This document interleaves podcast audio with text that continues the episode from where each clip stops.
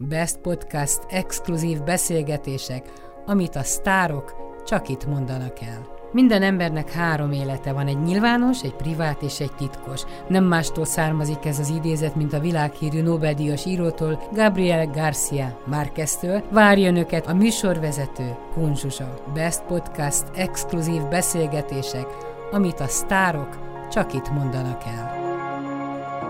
A heti podcast vendége Janza Kata. Éppen hallottalak a Sláger Rádióban, végighallgattam a, a műsor vezetésedet, gratulálok, mert egy új oldaladról mutatkoztál be, és hallottam, hogy szemmel láthatóan élvezted, aztán most rohansz a Chicago próbára, aztán jön az életmű koncerted, és felsorolni is nehéz lenne, hogy mi mindent csinálsz még.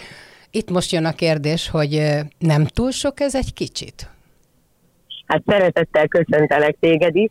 Igazából mindig utólag érzek egy, egy kimerültséget vagy fáradtságot, hanem egy ilyen jó szokásom vagy tulajdonságom, hogy közben én azért derűsen és jó kedven élem meg ezeket a, a félig szakmai, félig pedig szórakoztató pillanatokat, mert én azt gondolom, hogy annyi kedvesség árad az emberek felől, tehát napi szinten mérhető szeretet, például egy ilyen rádióadásból is, amikor így üzennek az éteren keresztül az embernek, hogy, hogy, hogy esetleg jó kedvük lesz tőlem, vagy vidámabban ébredtek, vagy, vagy feltöltődtek egy-egy koncert alkalmával. Én belegondoltam, hogy kevés embernek jut osztály részéül az, hogy ilyen közvetlen visszacsatolás, ö, ö, vagy, vagy ö, elismerés ö, ritkán jut el a dicséret. Nem is divat ma dicsérni az ember, és, és milyen szerencsés is vagyok én, hogy hozzám így visszajut a nézőktől, az emberektől a figyelem, és, és a szeretet. Tehát én, én azért nem érzem ezt a, ezt a sok mindenféle dolgot, amit csinálok soknak, vagy fáradtónak.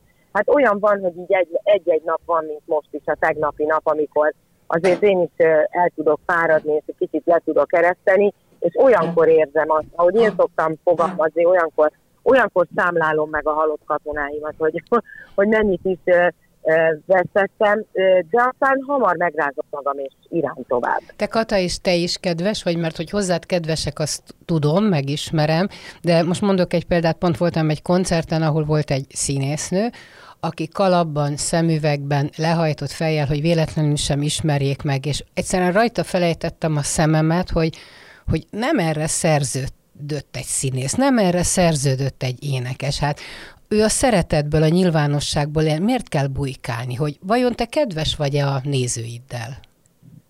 Igen, én feltétlenül hiszek ebben. Egyrészt ezt örököltem a szüleimtől, az édesanyámtól, így neveltek fel a szüleim, tehát én alapvetően egy, egy barátságos, közvetlen ember vagyok, akit a héven meg lehet szólítani, és lehet beszélgetni. Egyrészt engem is feldob és feltölt. Tehát ez egy kölcsönös dolog ha, ha beszélgetünk. Nyilván nekem is voltak olyan pillanatok, amikor elbújtam, de akkor nem is mentem emberek közé. Tehát akkor én azt valahol máshol dolgozom fel ezeket a személyes ö, ügyeket, vagy sérelmeket, vagy fájdalmakat. Én feltétlen hiszek abban, hogy hogyha ezt elveszítjük, akkor, akkor valami nagyon fontos dolog törik el, vagy törik meg. Ahogy te is kifejezted magad, hogy nem erre szerződtünk. Tehát soha nem felejtem el azt, a, azt az esetet, amikor a nagyikám dolgozott egy élelmiszerüzletben egész életében, nyilván nem mondjuk ki az élelmiszer láncot, hogy hol, és ott nem ismerte meg az egyik színésznőt, csak valahogy rém lett neki, hogy, hogy valahonnan ismeri, és, és megszólította onnan, aki szemege pult mögül tudott, hogy hát kedveském olyan ismerős nekem, és akkor az az adott színésznő úgy válaszolt neki, hogy nem emlékszem, hogy valaha is találkoztunk volna. Most egy kis boltos eladónak, a nagyikámnak utána évekig sírdogált ezen, mert természetesen a kolléganők rögtön a segítségére siettek, hogy hát ez a híres színésznő, és megmondták a nevét, és egész életében bántotta a nagyikámat ezt, hogy hát ő nem ismerte meg azt a színésznőt, meg ahogy reagált az illető is, és én akkor megfogadtam ezt, még gyerekfejjel hallottam tőle ezt a történetet, és még a, én akkor megfogadtam, hogy ilyen soha nem lesz. Ha nekem azt mondják, hogy olyan ismerős kedves, de nem tudom, én fogok segíteni, hogy nem is kell azt tudni, tessék majd jönni színházba, és mindig így elbeszélgetek mindenkivel. De nem egy sértett attitűdnek kell ilyenkor lenni, hanem kedvesen beajánlani, hogy esetleg hol láthat, ha még nem láthatott, vagy mit ajánlasz előadást. Én mindig el szoktam beszélgetni ilyenkor.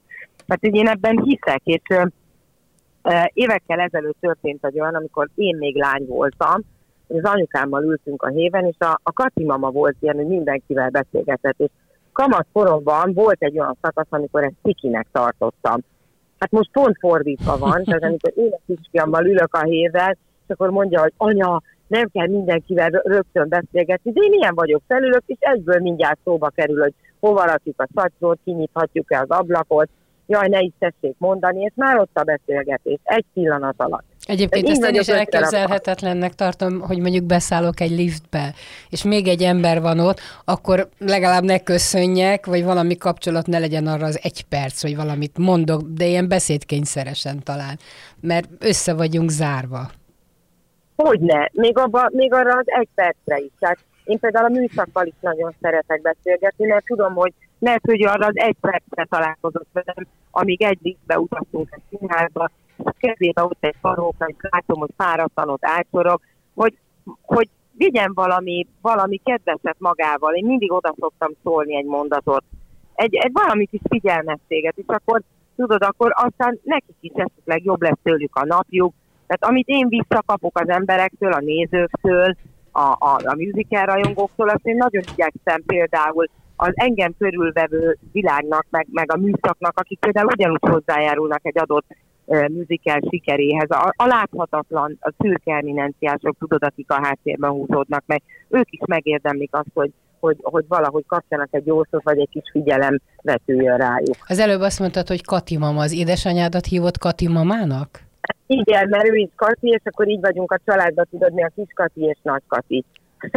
Minket mindenki így szólít, úgyhogy ezt, ezt így megszoktuk, és ő, ő vidékről származik, a nyaraimat én vidéken töltöttem, és onnan is megmaradt ez a, a föld szeretete, a vidék szeretete, a, a feltétlen, ö, ö, nem tudom, hitem az emberi kapcsolatokban. Tehát valahogy így ezt örököltem én onnan anyai ágról, de édesapám is egy nagyon hihetetlen közösségi szellemben ö, ö, nyüzsgő ember, tehát egész életében abban hitt és azon dolgozott, például a, a, a közszolgálati egyetem egyik létrehozójaként, hogy, hogy, hogy a közért kell tenni. És ez, ez nekem valahogy így tudod, így, így gyerekkorom óta csepeg az ereimben. Hát az édesanyád akkor vidéki lány volt, és a maga egyszerűségét hozta, amit te örököltél, de hát az édesapád meg nagyon magas katonatiszt volt. Nem volt nagyon-nagyon kemény ember? Nem, nem, igazságos volt, és ami, ami nagyon fontos szerintem, és ez, ez elképesztően fontos tud lenni szerintem az életben, hogy rendkívül jó humorral áldozta meg az életét bölcsessége. Én azt gondolom, hogy ez, ez elkerülhetetlen, hogy, hogy valahogy az ember erre emlékezzen, tudod? Hogy mit kapott a szülőktől útravalóul, és én édesapámtól rengeteg e, ilyen dolgot kaptam, ami, ami, ami a humorra emlékeztet. Tehát ami, ami, ami, amivel könnyebbé lehet tenni az életet. És szigorúságot nem kaptál, ilyen katonai fegyelmet? De kaptam szigorúságot, de az nem volt azért annyira katonai. Hát azért a gyerekekkel azért nem úgy bán. Szerinted mennyire Zoltán. meghatározó, amit az elején mondtál, hogy az ember mit hoz otthonról, és itt mondtad a kedvességet, az udvariasságot, az, hogy te hogy, hogy találkozol, hogy bánsz az emberekkel, hogy viszonyulsz hozzájuk. Az ember ezt otthon gyerekkorában tanulja meg? Hogyne, természetesen. Én azt gondolom, hogy ez olyan útravalót kaptam, ami felbecsülhetetlen. Nagyon sok, nagyon sok párkapcsolatom például a magánéletben nem fogalmaznék csúnya szóval, hogy azért ment tönkre, mert a legtöbbje nem ment tönkre, hiszen nagyon jó kapcsolatot ápolok például a gyermekeim édesapjával, hanem vagy azért futott zászlóra, inkább azt mondom, hogy azért folytattuk külön utakon, mert, mert abból a szemszégből, amit én kaptam, azért én egy oroszlán jegyű erő, erős személyiség vagyok, ráadásul egy ilyen, egy ilyen pályát választottam, ami nyilvánvalóan egy erős idegrendszert is kíván, meg egy ilyen hadvezéri magatartás. Na például ez nagyon jó volt, hogy ezt láttam édesapámtól, tehát ez a fegyelem engem nagyon sokszor megment a, a pályán a szélsőségek viszonyok között, hogy, hogy sokan nem bírták ezt. Tehát, hogy, hogy sokan érzik azt, hogy hogy az a gyerek szóba, amit én kaptam, és ez, ez az öcsémre is vonatkozik, hogy, hogy volt, aki azt mondta, hogy ő, ő, ő elfáradt. Ő mhm. elfáradt mellettünk ebben. Volt, aki azt mondta, hogy ő szeretné bevállalni, mert ő nagyon tetszik, és ő szeretne csak felcsatlakozni ehhez a dologhoz, és az édesapámhoz ment könyvekért, és azt mondta, hogy, hogy úristen, most mekkora szerencse, hogy itt le lehet menni egy emelettel lejjebb, és lehet kérdezni, hiszen az édesapámnak egy páratlan műveltsége van, egy különleges intelligenciával megáldott, nagyon olvasott, bölcs emberről beszélünk. Szóval azért az gondolj bele, kincset ér, viszont lehet akár én párkapcsolati szempontból például sokszor, sokszor okozott problémát. Te és a te a gyerekeidnek már mit tudtál továbbadni? Részben valahol olvastam, hogy nagyon-nagyon művelt volt az édesapád, és sokat kaptál otthonról. Ugyanakkor, itt valaki beleszólt, ugyanakkor azt is mondtad magadról, hogy egy picit, mintha rendetlen lennél. Tehát ezt már nem otthonról hoztad, vagy ez már a saját személyiséged fejlődése, vagy lefejlődése? Hát ez szerintem a saját személyiségem, mert azért ezt a pályát meg nem lehetne úgy csinálni, hogyha nincsen benne egy kis bohémság, egy kis kalandvágy, egy kis szétszórtság, hát ez nyilván nem feltétlen jellemző mindenkire, de, de én rám nagyon, és én azt hiszem, hogyha nem lenne meg ez a gyermeki lelkem az összes rendetlenségével együtt, akkor ezt nem tudnám csinálni. Tehát ehhez kell, én egy ilyen furcsa elegy lettem. Sokszor gondolkozom rajta, hogy senki nincs a családban, senki nem választotta ezt a szakmát, ilyen szempontból én kaputójás vagyok. Mind a kettőjük munkája, a szülei munkája egy rendszerességet, egy, egy egy fegyelmezettséget időnyel, ugye ügyvéd az édesanyám, édesapámnak hosszasan sorolhatnánk, ugye, mint állatorvos végzettségű, de egyébként millió más dolgot művelő ember. E, emellett én nem tudom, hogy hogy lettem egy ilyen kis kakuktojás, de, de ez meg kell ahhoz, hogy ezt tudjam csinálni. Az öcsém és én is nagyon különbözünk, és azért szokott olyan adódni, hogy valamiben így összevitatkozunk, mert ők, ők nehezebben viselik ezt a, ezt a szétszórtságot és, és, és bohém életmódot, de lassan már megszokták, tehát hogy rendszeresen elhangzik a családban, hogy a kiskati az kiskati, ő ilyen. Tehát már elfogadták, már elfogadták. És az öcsédből mi lett? Az öcsém közgazdás. Tehát akkor Nagyon ő is egy komoly ember idézőjelben. Komoly ember, komoly ember, és is néha falra tud mászni attól, amikor én meg ennyire rendetlen, mert szétszórt vagyok, és meg tud bolondulni attól, hogy hogy nem lehet ezt előre átgondolni, és hogy hogy, hogy vagy te ennyire, hát ezt már nem is lazának nevezném, hanem felelőtlen, tudod, tehát akkor ők mondják, és én mindig mondom, ha majd lesz valahogy eddig is volt. Hát igen, de azért az a fajta élet, az a fajta két élet, amit teljes már viszont a színpadon, szerintem nálad fegyelmezettebb színész kevés van. Tehát ez egy hierarchikus rendszer a színház, aki nem élt benne, vagy aki nem ismeri, annak fogalma sincs, hogy ott egy rendező, az, az a király, tehát ott nem lehet, szinte nem lehet ellentmondani, ott viszont százszázalékosan megállod a helyet, tehát valahol neked is kell lazítani, mert különben megbolondulnál. Igen, ezért szokták azt mondani, hogy nem, nem nagyon szeretnek velem utána az öltözőben találkozni, mert hogy utána, tehát hogy azt látják a próba alatt is, meg, meg, a, meg az előadás alatt is, hogy tényleg vasfegyelemmel végzem a munkámat, hogy tényleg mint egy hadvezér, sokszor szoktak ehhez hasonlítani, az azt jelenti, hogy nem nevetek, meg nem vagyok szórakoztató, vagy nem szórakozom én magam közben, de ha munkáról van szó, akkor tényleg nagyon fegyelmezetten állok a dolgokhoz. Egyszer valaki azt mondta nekem, hogy 20 évente egyszer megengedhetnéd magadnak, hogy valamit lazábra vegyél, és megbukj valamiben, és mondtam, hogy az már nem én lennék, hm. ugye, hogy az Elizabeth nagydal címe is van, és ez tényleg így van. Ugyanakkor utána úgy tudok elfáradni, mint egy gyerek, aki a nevét se tudja megmondani.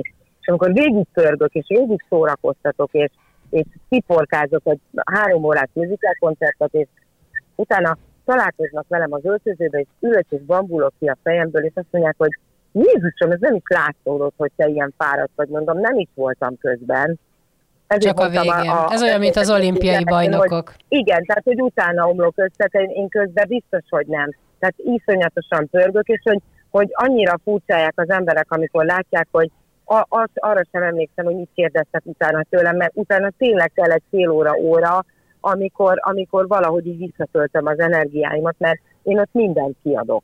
Tudsz a gyereknevelésben ilyen laza lenni? Nem vagyok szigorú, inkább aggódós. Azt mondják a gyerekeim, hogy aggódós, meg amit a Samu szokott mondani, hogy nagyon sokszor van, hogy ez a fajta fáradtság néha otthon csapódik ki. és szokta kérni a Samu, hogy anya, hogyha nagyon összegyűlt minden, és nagyon kimerült vagy, akkor nem kérjük hozzá a Jászai Mari díjas nagy jelenetet, hogy te neked mennyi minden volt. Egész egyszerűen fogalmaz meg egy mondatba, Samukám, légy szíves, vidd le a szennyes tartót, mert nekem most nem lesz hozzáérkezésem, mert kipurcantam. Így is lehet, tehát nem kell hozzá a Jaj, előtte, jaj, csak három órát aludtam, ide rohantam, és oda rohantam, tehát a körítést azt sose kérik. Mindig mondják, hogy nevetnek rajtam, hogy nem, nem kérjük a nagy jelenetet hozzá. És akkor ezzel én is mindig elnevettem magam, tehát körülbelül ennyi konfliktus szokott közöttünk lenni, hogy ha szeretnék valamit kérni, akkor nem kellenek a könnyek hozzá, egyszerűen mondjam meg, hogy mit kell csinálni, meg fogják csinálni. Azért a gyerekeknél nagyobb nevelő szerintem a világon nincs. Egy szülő nem tud olyan jó nevelő lenni, mert a gyerekeinek az ember azért szeretne jót tenni, meg talán még meg is felelni, és úgy csiszolódnak egymáshoz az évek során, anya vagy szülő és gyerek, nem?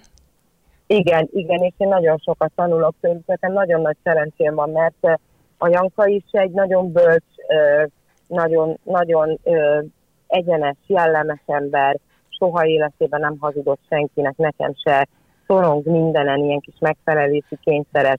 A Samu egyen lazább már, ö, de, de a bőbeire is annyi bölcsesség szorult, és empátia, ő is egy nagyon közösségi ember, erre nagyon büszke vagyok, tehát nyilván ezt azért tőlem látták meg, ahogy én a nagyszülőktől. Tehát ezt a fajta közösségi szellemben nevelkedést, ezt azért, ezt azért tudtam biztosítani neki, és, és rengeteg mindent tanulok tőlük. Tehát néha olyan tükröt állítanak, vagy, vagy néha ledöbbenek, hogy egy 15 éves ugye a kisfiam hogy tud olyan tanácsot adni az ő kis életéből, hogy én már mennyivel többet értem, és mégis bemondja azt az egy jó mondatot, amiből tovább tudok menni.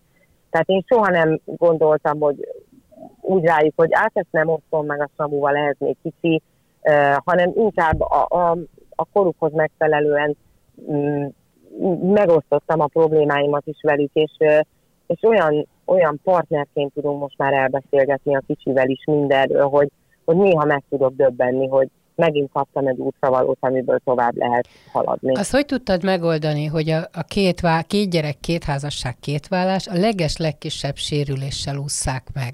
Mert sérülésmentesen szerintem ez nem lehet. Legalábbis ez majd utólag kiderül, ha majd nagyobbak lesznek, és meg tudják fogalmazni, hogy hol fájt ez a vállás, de te hogy voltál ebben benne? Hát én nagyon büszke vagyok arra, hogy olyan partnereket választottam, akik egyben a legjobb barátaim is voltak, és vannak eh, a mai napig is, és remélem, hogy lesznek is.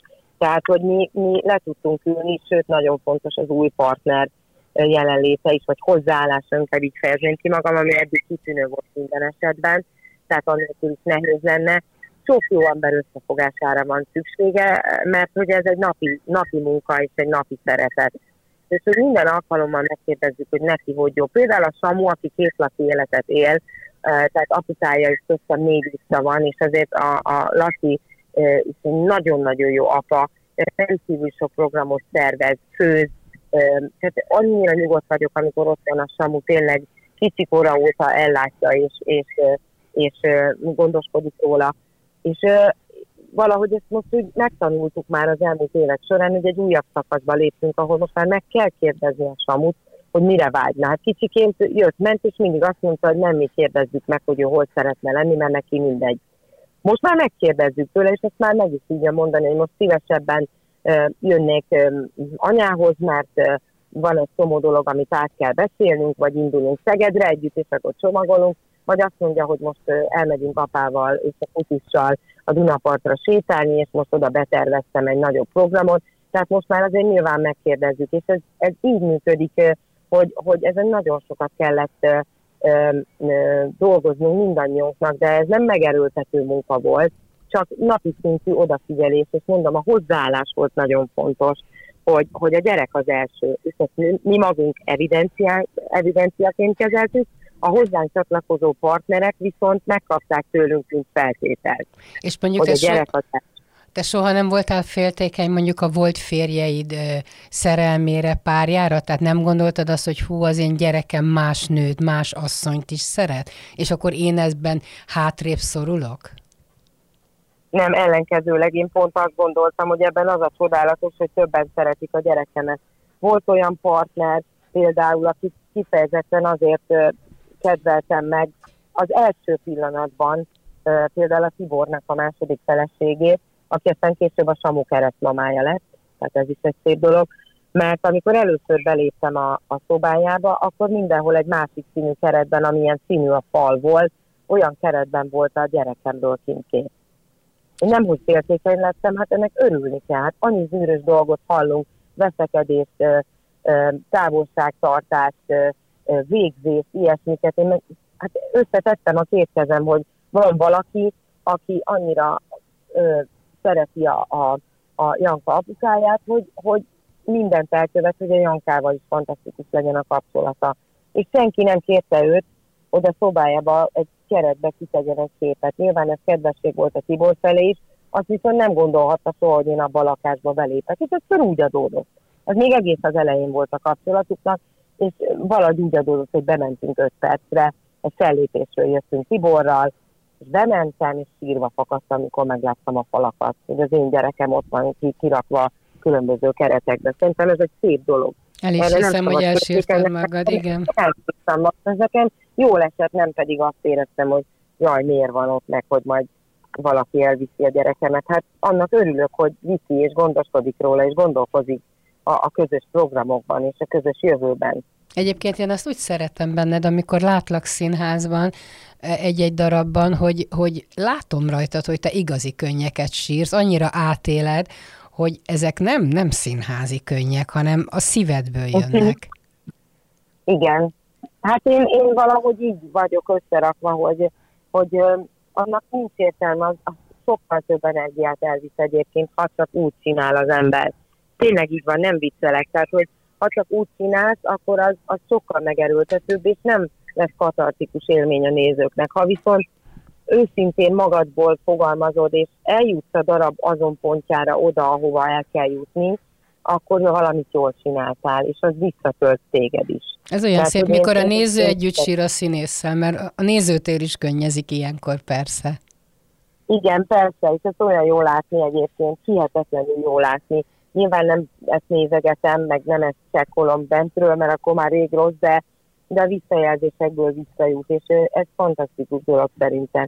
Hát annyian mondták el az elmúlt 26 év alatt, hogy az Elizabeth nagydalból ők hány magánéleti konfliktust oldottak meg, mert annyit hallgatták, és hogy a mai napig nem unják, és hogy úgy érzik, hogy mindig kapnak valami plusz még mindig belőle. Hát ez egy fantasztikus dolog. És te is, oldottál, te is oldottál meg ebből magánéleti konfliktust? Hogyne, hát rengetegszer párhuzamosan zajlik az ember élete avval a darabbal, amit éppen énekel vagy játszik. Hát soha nem felejtem el, hogy mi akkor, amikor váltunk például a Tiborral, akkor együtt játszottuk az Elizabethet Miskolcon, és ő volt a Ferenc József, és én voltam a Sisi. És úgy elénekelni a kicsit összesodort az ár, de, de, de most már de most már két úton, két különböző úton folytatjuk tovább az életünket, tehát erről szól a Fáradt Gályák című duett. Hát az megrázó volt, amikor a saját életünket éltük a színpadon. Hát ez, ez, ez van, do, dob ilyet az élet nekünk nagyon sokszor. Vagy például, amikor, amikor egy nagyon mély ponton voltam magánéletileg, és a Nők az ideg összeomlás című előadásban például, amikor a, a karakterem elénekli, hogy tulajdonképpen kéri vissza az elmúlt húsz évét, mert, mert úgy érzi, hogy elvesztegette valakire, és nyilván velem nem ez történt, de abból a dalból az annyira megrázó, és olyan csodálatosan van megírva Varrodani szövegfordítás, hogy, hogy, hogy valami egészen elképesztő, hogy mennyit lehet utána továbbvinni. Egy-egy mondat. Hát például a kedvenc mondatom, amikor picit így megakadok az életembe, ez is valódani, hogy, hogy amikor az ember nem tudja, hogy hol az az X, hol az a fix pont, hogy ön itt áll. Milyen csodálatos ez a társas játékokban szokott lenni, hogy hirtelen nem tudjuk, hogy most vissza a starthoz, vagy hány körből estem ki amikor nem tudjuk, hogy hol az az X, hol az a fix pont, hogy ön itt áll. De Ez annyira mondat. tetszik. És igen, gyönyörű, és annyiszor gondolok erre a varródani szövegre, hogy hányszor vagyunk így az életünkben, hogy ezzel sincs baj, ha tudjuk, hogy ez van, akkor, akkor ezek a, a kiragadott szövegrészek egyébként rajtam nagyon-nagyon sokat szoktak segíteni. A sziámi szövegek például rengetegszer. Most teljesen, amikor, amikor teljesen, érzem, mondja csak, bocsánat nem amikor azt érzem, hogy ezt úgy tudtam elmondani a közönségnek, hogy én is hittem benne, hát akkor a saját életemre a legkevesebb, hogy megpróbálom alkalmazni. Most teljesen rendben az életed minden irányban? Minden irányban a legnagyobb rendben. Kopogjuk le. Kopogjuk le, igen. igen. Kerek születésnapot közeledett, ott is nagyon sok barátot várok, meg rengeteg kollégám lesz pályatársak, akik az elmúlt 20 20 évben elkísérték az életemet, illetve kölcsönösen egymás életét elkísértük, és láttuk a sikereket, kudarcokat, könnyeket, nevetéseket. Ezek a barátok, kollégák, pályatársak ott lesznek. Egy ilyen kerti parti lesz egyébként, tehát hogy nem egy ilyen pusztos étteremben pont ilyet akartam, hogy a, a vidéki szívem az megdobbanjon, tehát ilyen sátras mulatós, én imádok mulatni, úgyhogy a könnyű katár táncba vinni az rám abszolút igaz, és, és minden szakmai szempontból is, magánéletemben is nagyon kerek minden, én is egy gödörből jöttem ki, magánéleti gödörből, erről mostanában egyáltalán nem is beszéltem. De mi volt de ez a gödör, ha már te feldobtad ezt a labdát?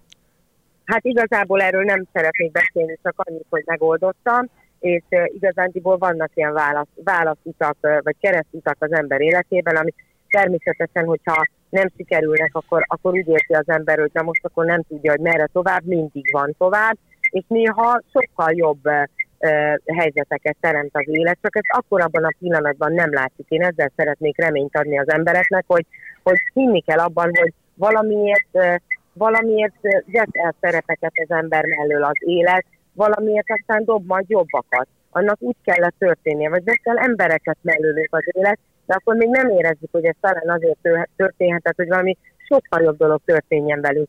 A gyerekemet most vették fel a nagyobbikat a Marosvásárai Színművészeti Egyetemre, boldog, kiegyensúlyozott, erre vágyott, a Samuel csodálatos gimnáziumba jár, művészeti gimnáziumba, nagyon jó közösségben, tehát ezt tudja ezt a közösségi szellemét ő is kamatoztatni, úgyhogy sok koncert, sok előadás vár még rám, nagyon-nagyon várom még a nyári programokat is, nyári gyerekként a szabadtéri előadások az, ami nekem is egy ilyen dupla topzódás, tehát hogy nem csak dolgozom, hanem nyaralok is, úgyhogy tisztelettel és szeretettel jelentem most minden kerek. Akkor csak egyet kérdezek magánéletben, egyedül vagy társal élsz? Hát igazából társal, de erről, erről pontosan azért, mert nagyon sokszor korábban elkiabáltam dolgokat, mint ahogy kellett volna. Most ebből a szempontból a, a csöndre hagyatkozom, nem teszem ki a magánéletemet most a, a, a köz elé. Nyilván majd eljön pillanat, amikor majd kiteszem, ez még nem az a pillanat. Itt most komoly döntést hoztam, egy kicsit kevesebbet szeretném a magánéletemet kitenni, nyilván teljes mértékben nem lehet, de, de azért szeretném ezt megoldani, hogy ez picit, picit a, a csendesebb oldalon legyen, és nagyobb hangsúlyt kapjon a szakmai életem. Akkor Nyilván, én csak csendben, ember... csendben drukkolok neked akkor, hogy úgy sikerüljön minden, Nagyon ahogy te, te szeretnéd. Az életmű koncert és ez, a, ez az 50 éves születésnap. Az 50 éves születésnapot értem, az életmű koncert az ilyen 70 éveseknek való, tehát ahhoz még fiatal egy 50 éves, hogy, hogy életművel legyen, illetve hát még sok minden van előtte nyilvánvalóan, illetve mégiscsak lehet összegezni lehet összegezni ez az életműen szerintem, mivel korán kezdtem ezt a pályát, ez már ilyen szempontból aktuális, és tényleg nincs szerepelmom, mert mindent megadott nekem a sors és a pálya, amit szerettem volna.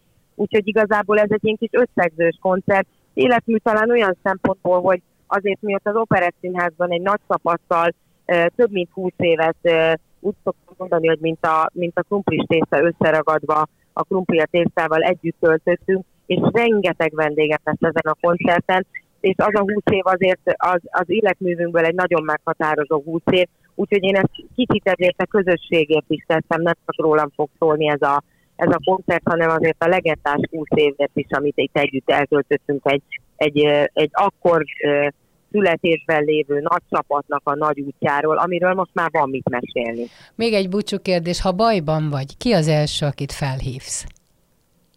Hát édesapám, bevallom őszintén, ez így van. Ő a, ő a nagyfehér indián törzsfőnök, aki tanácsokkal szokott ellátni, tehát mindenféleképpen az édesapám. De ami még nagyon érdekes, hogy gondolatban nagyon sokat beszélgetek a nagyszülőkkel, akik a munkában hittek, abban hittek, hogy tehát egy másik világ, egy előző rendszer kemény asszonyairól beszélünk, a Dédi és a Nagyika, úgyhogy velük rendszeresen szoktam beszélgetni így a Budafoki temetőben, ki szoktam menni, és akkor meg, megápolgatom a sírt, hogyha a Kati mamának nincs itt rá ideje vagy érkezése, és akkor így gondolatban, lélekben szoktam velük beszélgetni, és rengeteg erőt tudok gyűjteni a gyerekkoromból, és szinte hallom a tanácsokat, ahogy beszélgetnek, ahogy beszélnek hozzám, eh, ahogy láttam őket eh, sokkal keményebb helyzetekben, mint ami nekünk kijutott, eh, fölállni a semmiből és felépíteni egy egész, eh, akár egy új életet vidékről a városba felköltözve, és kézzel felépíteni egy házat,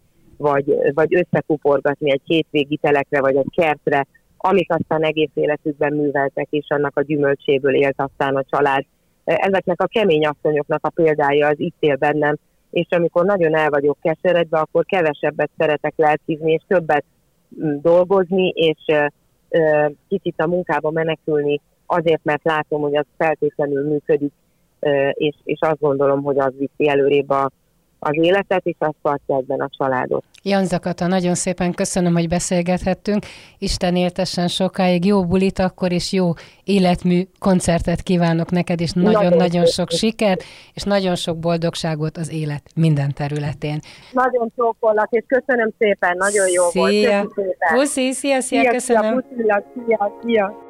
Best Podcast exkluzív beszélgetések, amit a sztárok csak itt mondanak el. Minden embernek három élete van, egy nyilvános, egy privát és egy titkos. Nem mástól származik ez az idézet, mint a világhírű Nobel-díjas írótól, Gabriel Garcia Márqueztől, a műsorvezető Kun Zsuzsa. Best Podcast exkluzív beszélgetések, amit a sztárok csak itt mondanak el.